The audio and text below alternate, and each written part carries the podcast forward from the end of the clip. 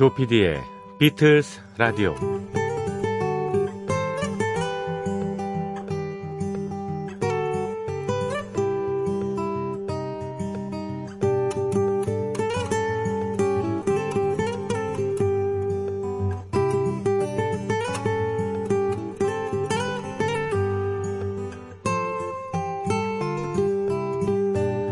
(1964년) 초 비틀즈의 노래 I Wanna Hold Your Hand가 미국 빌보드 핫 100 차트에 진입을 합니다. 곧바로 이 곡은 차트 정상에 오르며 비틀즈는 본격적으로 미국에 진출합니다. 이후에 다른 영국 가수들도 미국에서 인기를 얻게 되죠. 일명 브리티시 인베이전의 시작입니다. 당시 빌보드 차트의 벽은 참 높았습니다. 특히 미국 출신이 아닌 다른 가수들에게는 더욱 그랬죠. 하지만 한 번 미국에 소개된 후에 많은 영국 그룹들이 인기를 얻고 활발하게 활동을 했습니다.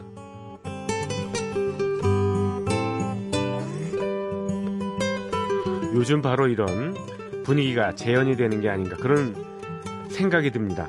예, 한국의 보이그룹인 방탄소년단이 예, 빌보드 앨범 차트에 정상에 오르는 기적을 일궈냈습니다.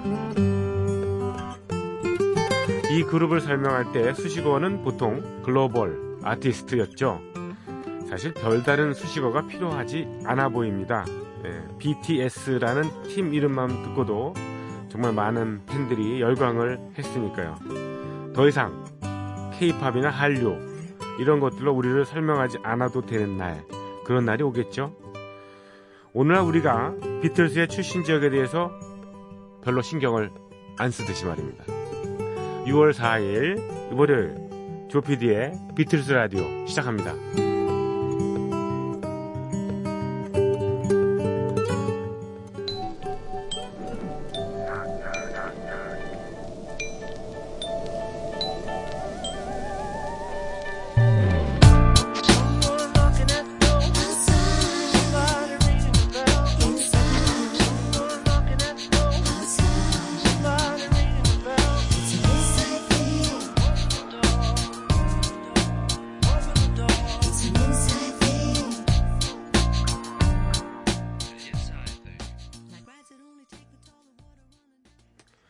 여러분 안녕하셨습니까? 조피디의 비틀스 라디오 6월 5일 화요일 순서 시작했습니다.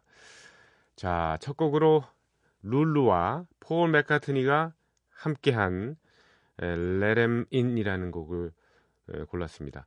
부제가 Inside Thing이라고 붙여 있죠. Let 'Em In, 예, 그들을 들여라, 안으로 들여라라는 뜻이죠.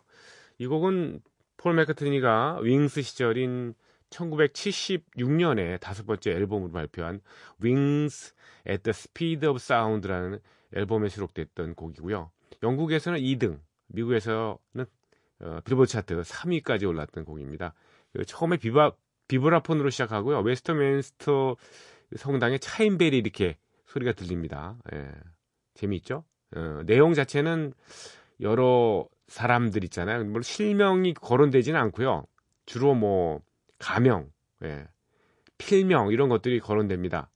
거기에 나왔던 뭐 Sister Suzy, Brother John, 예, 마틴 루터, Phil and Don, Brother Michael, Auntie Gin 뭐 이런 사람들이 있는데 이런 사람들 문 열어서 들어오게 하라고 이렇게 하는 건데요. Sister Suzy는 예, 부인이었던 예, 린다 매카트니를 가리킨다고 하고요. 예. 그다음에 여기에 또 누가 있나요? 예, Brother John은 린다의 예, 남자 남자 형제인 이스트만을 얘기하고 마틴 루터는 종교개혁가 에, 마틴 루터를 얘기를 하는데 어, 존 레논을 상징하는 그런 말로 썼다는 의견도 있습니다. 예, 그런 설도 있습니다. 또 Phil and Don은 워낙 그 폴 맥카트니가 좋아했어요. 에벌리 브라더스를 어, 모델로 삼았었거든요. 어렸을 때. 그 에벌리 브라더스의 필 에버리, 돈 에버리 이 사람들을 가르치는 겁니다. 이건 실명이군요. 예. 그리고 온티지는 예, 폴 맥카트니의 예, 고모를 정말 얘기를 하고요. 음, 그런 사람들을 다 안으로 들여라. 예, 자기가 관계에 있는 사람이다. 친하다. 자기의 지금까지의 어, 인생 역사, 역정에 예, 큰 역할을 한 사람이고 예. 잘 모셔야 될 사람이다. 뭐 그런 게 아닐까 싶어요. 예. 음, Let 'Em In, 네. Inside Thing. 룰루가 이 폴 맥카트니의 예, 76년 그 히트곡을 예, 샘플링 해가지고요. 예. 예. 본인 노래 그리고 악기를 더 이렇게 집어넣어서 이렇게 새로운 해석으로 내놨습니다. 룰루는 예 예전에 저희 그 어렸을 때는 음, 60년대 말이었었죠. 예, 저는 이제 뭐 어, 70년대에 해당합니다만은 그 To Sir with Love라는 예, 예, 언제나 마음은 태양이라는 영화 있었습니다. 시드니 포에티어가 흑인 교사로 나왔던 영화. 그 영화의 주제 음악을 불렀고요. 거기 직접 출연했었었죠. 뭐 이거 참 언제나 마음 태양 그거는 저 중간고사나 예, 시험이 끝나고 그러면 꼭 단체로 예, 구경을 가고 그랬었는데 저도 그때 스카라 극장으로 기억하는데 거기에서 영화를 봤던 기억이 납니다. 중학교 다닐 때인가 그랬을 거예요 아마 기억이 나네요. 룰루는 또 저 비지스의 로빈 깁, 아 모리스 깁이죠. 모리스 깁하고 일찌감치 결혼했다가 이제 헤어지기도 했었고요. 그런 여러 가지 어, 사연 있는 여성 보컬리스트이기도 합니다. 자, 비틀스 라디오 시작했고요. imbc.com, mbc FM4U, 조피디의 비틀스 라디오의 홈페이지에 사연 남겨주시거나 mbc 미니로 들어오셔서 휴대폰 문자 남겨주십시오. 무료입니다. 또 샵 8000번을 이용하시는 분은 별도의 요금이 부과된다는 사실도 알려드립니다. 짧은 건 50원, 긴 거는 100원의 정보 이용료가 듭니다. 음, 저녁 8시에 저희 방송이 새벽 3시 방송이라서 좀 약점이 있지 않습니까? 그래서 저녁 8시에 어, MBC 미니 올덴 뮤직 채널을 통해서 재전송됩니다. 예, 그것도 들어주시면 되겠습니다.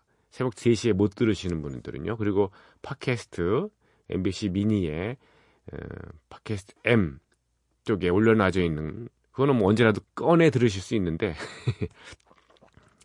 음악이 30초 이내로 제한이 됩니다. 또 팟빵이라든가 예, 파티라든가 이런 외부 어, 팟캐스트의 플랫폼도 많이 이용해 주십시오. 여러분의 많은 참여가 저희 프로그램을 더 살찌우고 풍성하게 해준다는 거 다시 한번 말씀을 드립니다. 김병호님께서 저와 우리 둘째가 너무 좋아하는 비틀스 전문 방송이 생겨서 너무 좋습니다. 다만 중학생인 녀석이 듣기에는 방송 시간이 좀 늦어서 아쉽네요. 새벽 3시는 늦은 정도가 아니죠. 심야 시간이라도 이런 컨셉의 방송이 많아지고 지속적이었으면 좋겠습니다. 하기야 비틀즈처럼 문화사회적으로 영향을 끼치는 아티스트가 많지 않아서 말입니다. 조피디님, 혹시라도 우리 형님들 미천이 떨어지면 그래서 방송이 끝난다면 음, 토메이츠 방송도 만들어 주십시오 하셨습니다. 토메이츠까지는 안 갈 것 같은데요. 네. 신청곡은 어, 브래드 멜다우 트리오의 예, Blackbird를 부탁드립니다 하셨습니다. 브래드 멜다우 트리오, 예, 재즈 뮤지션이죠. 어, 저희 프로그램의 타이틀 시그널 음악이 예, Blackbird라서 좀 겹치는 감이 없지 않습니다만은 예, 어, 색다른 재즈 버전이라서 제가 5분짜리 이 곡을 준비를 했습니다. 들으실까요? 브래드 멜다우 트리오의 블랙버드입니다.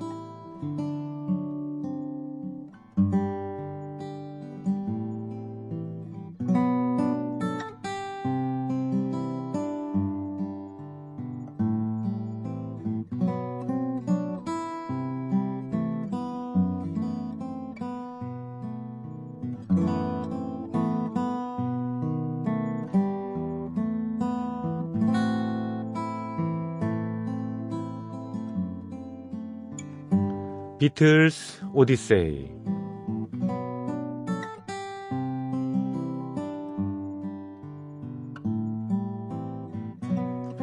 비틀스 오디세이는 비틀스가 음악 활동을 하던 시기의 이야기입니다. 1950년대 중후반 이들 멤버들이 처음 만날 때부터 스토리는 시작합니다. 1960년대 그리고 비틀스가 해체 수순을 밟은 1970년까지 그룹 활동의 전 과정을 연대기로 훑어드리는 시간입니다.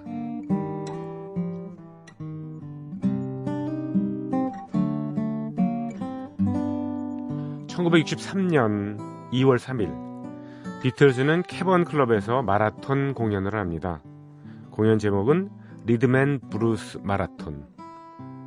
8시간 동안 8개의 밴드가 돌아가면서 연주를 이어가는 공연이었죠. 비틀즈는 리더가 돼서 다른 그룹들의 공연을 이끌었습니다. 다음 날인 2월 4일에는 캐번 클럽의 낮 공연 무대에 비틀즈는 씁니다. 평소와 다름없는 무대였지만 비틀즈가 캐번 클럽에서 마지막으로 하는 공연이었습니다. 2월 4일이요. 이제 비틀즈는 좀 더 큰 공연장의 무대가 어울리는 밴드가 어느새 돼버린 거죠.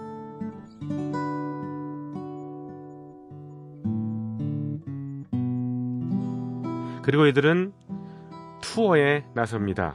비틀즈는 투어에 나서자 Chains, Keep Your Hands Off My Baby, Taste of Honey, 그리고 Please Please Me 같은 노래들을 연주하죠.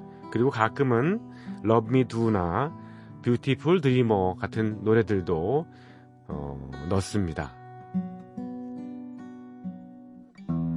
비틀즈의 영국 투어에는 16세의 귀여운 여가수 헬렌 샤피로가 동행합니다. 헬렌 샤피로는 Don't treat me like a child. 나 어린애 취급하지 마. 라는 곡으로 알려진 깜찍한 여가수죠.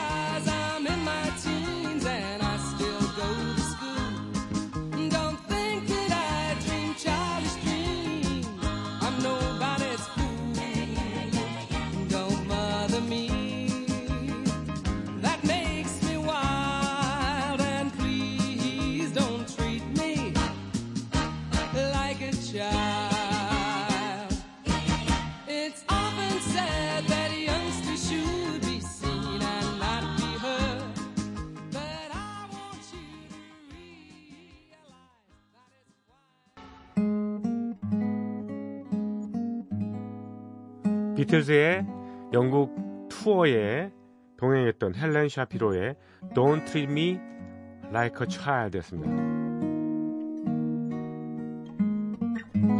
이들 투어 공연은 계속 잘 되는가 싶더니 세 번째 투어 장소인 캠벌랜드에서 작은 문제가 생겼습니다.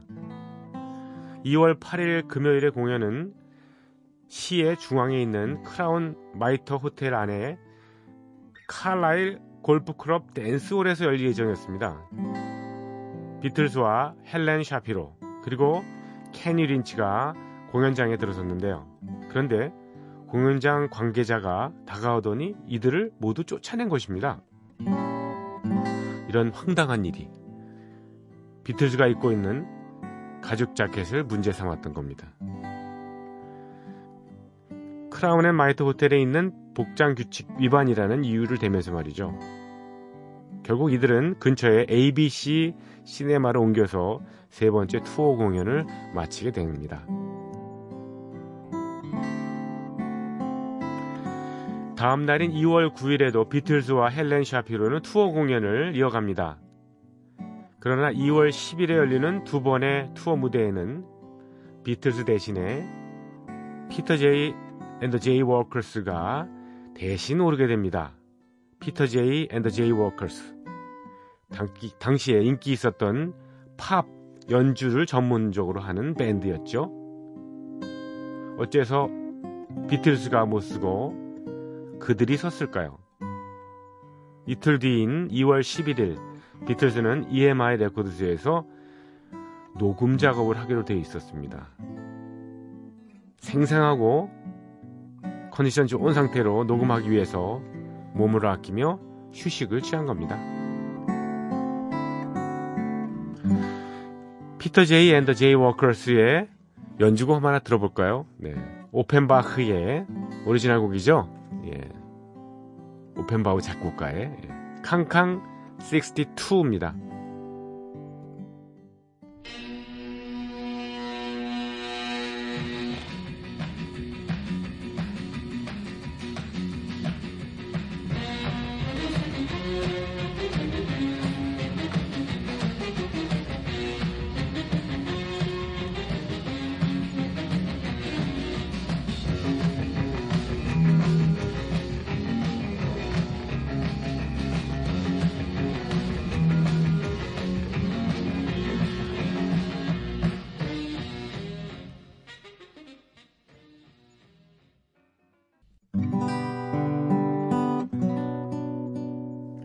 피터 제이 앤 더 제이워커스의 연주 오펜바흐 작곡의 캉캉 62였습니다. 비틀즈의 빈자리를 메웠던 예, 팝 연주 밴드였는데요. 관객들은 과연 어떤 느낌을 가지고 이들을 바라봤을까요? 궁금해지는데요. 1963년 2월 11일 월요일입니다. 비틀즈는 런던의 EMI 스튜디오에서 세션 녹음을 합니다.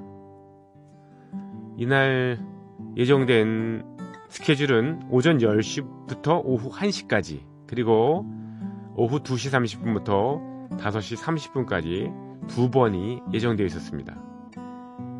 하지만 녹음은 밤 10시 45분까지 이어집니다. Please Please Me LP 앨범 13개의 트랙 가운데서 10곡이 이날 처음 녹음됐습니다. 1963년에는 앨범 전체를 하루 만에 녹음하는 일이 그렇게 예외적인 일은 아니었습니다. 녹음의 품질이 좋게 나오는 것보다는 어떻게 하면 예산을 적게 쓰는 것, 쓸 수 있는가, 여기에 더 신경을 썼기 때문입니다.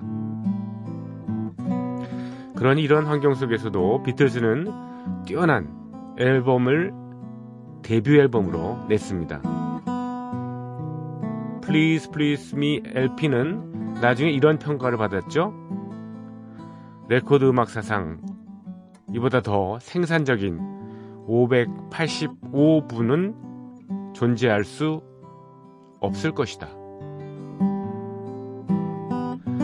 비틀즈는 노래 한 곡당 적게는 3번부터 많게는 13번까지 녹음합니다. 처음에 녹음한 곡은 There's a Place 10번을 연주했습니다. 그리고 이어진 세븐틴은 9번 녹음하는 그런 식이었습니다. 오전 녹음의 마지막 곡은 세븐틴이었는데요. 나중에 I Saw Her Standing There로 이름이 바뀐 바로 그 노래입니다. 오후에는 Taste of Honey, Do You Want to Know a Secret 이걸로 시작합니다. 그리고 오전에 작업한 There's a Place를 세 번 정도 더 불렀고요. I Saw Her Standing There도 다시 녹음했습니다. 마지막으로 미저리를 11번 녹음한 후에 오후 일정이 끝났습니다. 오늘 비틀즈 오디세이는 여기까지입니다. 내일 이 시간 이어드리고요.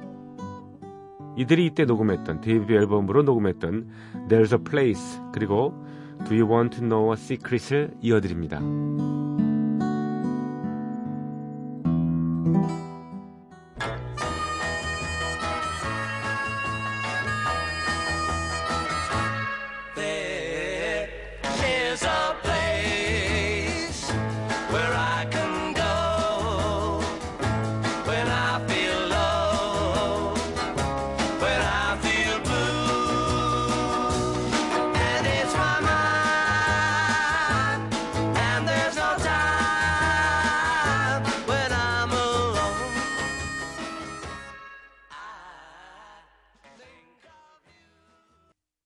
비틀스 오디세이, 에, There's a Place, 그리고 Do You Want to Know a Secret, 곡까지 들으셨습니다.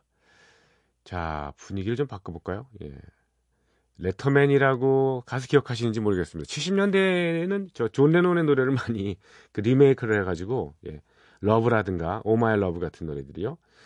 어, 캐피톨 레코드사 소속이었어요. 그러니까 비틀즈하고 같은 예, 예, 소속 가수로서 활동을 했었습니다.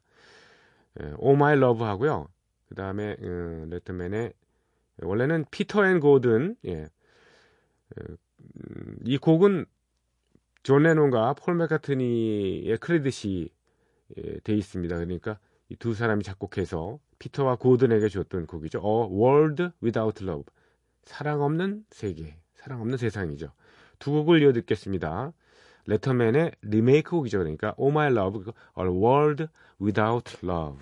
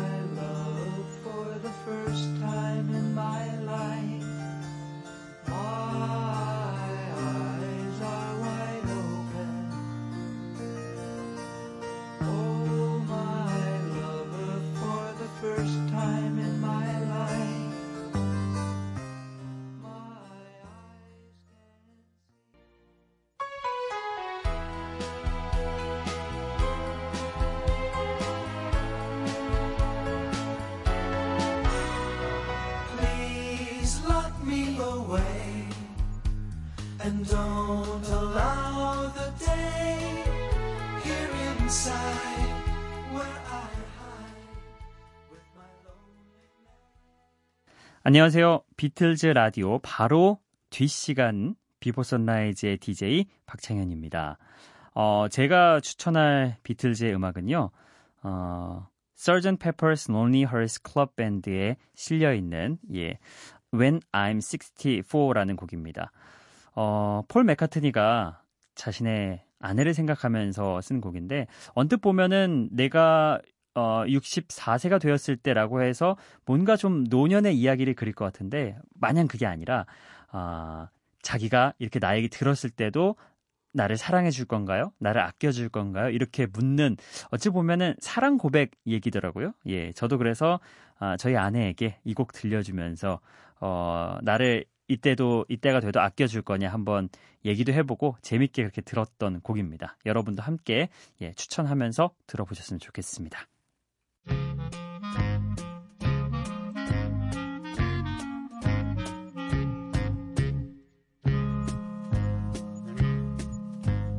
When I get older, losing my head many years from now.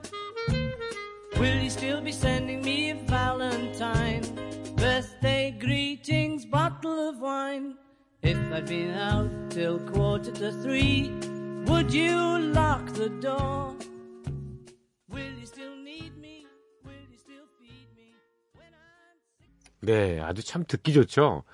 이 목관악기가 이렇게 매력적인 거, 참 듣기가 쉽지는 않은데 이런 대중 팝 음악에서요, 그렇죠? 예.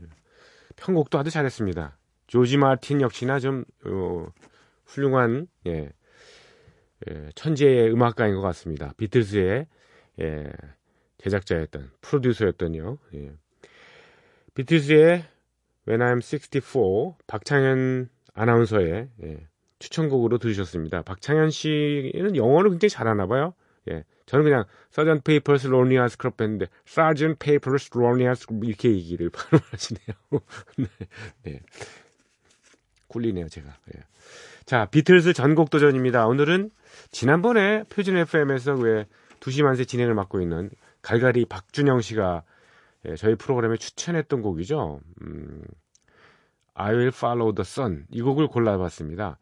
1964년에 발매된 비틀즈의 비틀즈 포 세일이라는 앨범에 수록된 곡입니다.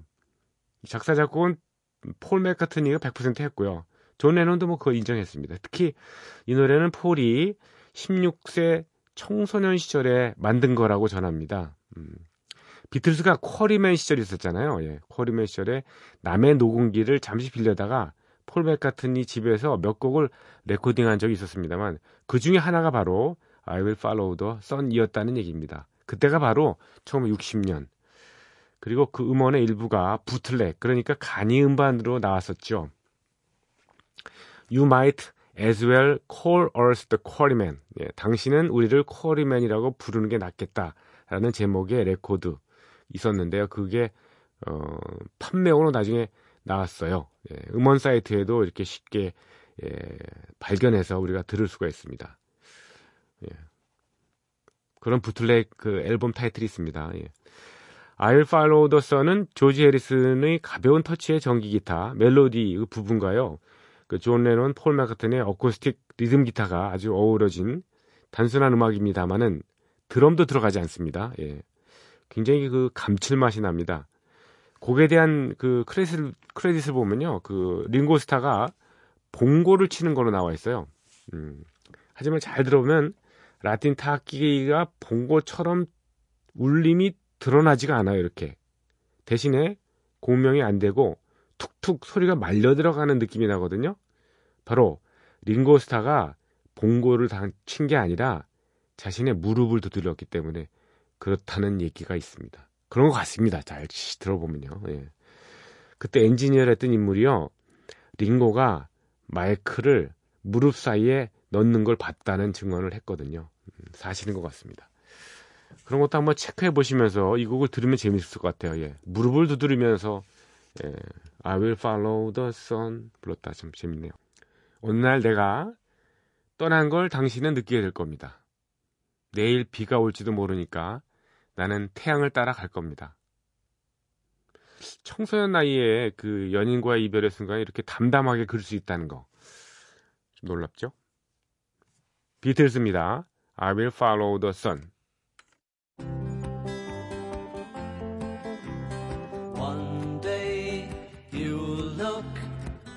To see I've gone, for tomorrow may rain, so I'll follow the sun. Someday you'll know I was the one, but tomorrow may rain, so I'll follow the sun. And now the time has come, and so my love I must go.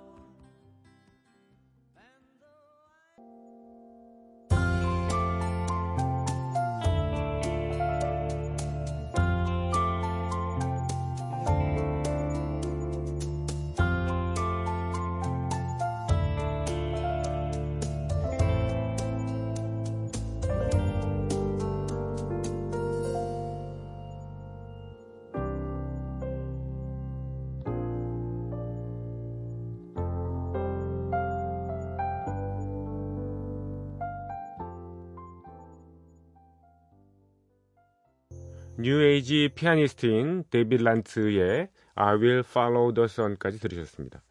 아주 참 멜로디 멋지네요. 음, 16세 청소년 나이에 이렇게 아름다운 곡을 쓸 수 있다는 그런 재주. 야, 하늘이 부여한 재주. 참 부럽습니다. 예. 그런 거를 소개할 수 있는 그 입이 있는 것도 뭐 고마운 거죠, 사실은. 저 같은 사람도. 자, 들어주신 여러분들 감사드립니다. 조피디의 비틀스 라디오 마지막 곡으로는요. 조지 해리슨 그리고 조지 해리슨의 전 부인이었던 패티 보이드가 함께 부른 에벌리 브라더스 오리지널 곡이죠. Bye Love. 이곡 들으시면서 여러분과 빠이빠이 합니다. 내일 뵙겠습니다. 감사합니다.